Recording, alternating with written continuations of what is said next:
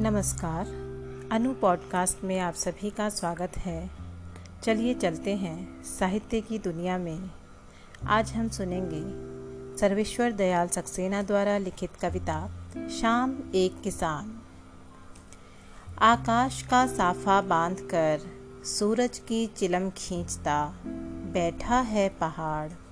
घुटनों पर पड़ी है नदी, चादर सी, पास ही दहक रही है पलाश के जंगल की अंगीठी। अंधकार दूर पूर्व में सिमटा बैठा है भीड़ों के गले सा। अचानक बोला मोर, जैसे किसी ने आवाज़ दी, सुनते हो?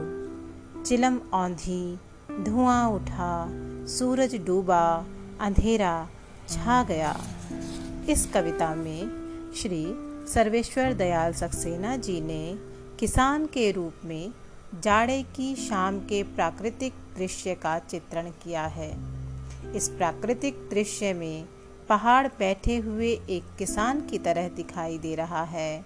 आकाश उसके सिर पर बंधे साफे के समान पहाड़ के नीचे बहती हुई नदी घुटनों पर रखी चादर सी पलाश के पेड़ों पर खिले लाल लाल फूल जलती अंगीठी के समान पूर्व क्षितिज पर घना होता अंधकार, झुंड में बैठी भेड़ों जैसा और पश्चिम दिशा में डूबता सूरज चिलम पर सुलगती आग की भांति दिख रहा है। यह पूरा दृश्य शांत है। अचानक मोर बोल उठता है, मानो किसी ने आवाज़ लगाई, सुनते हो?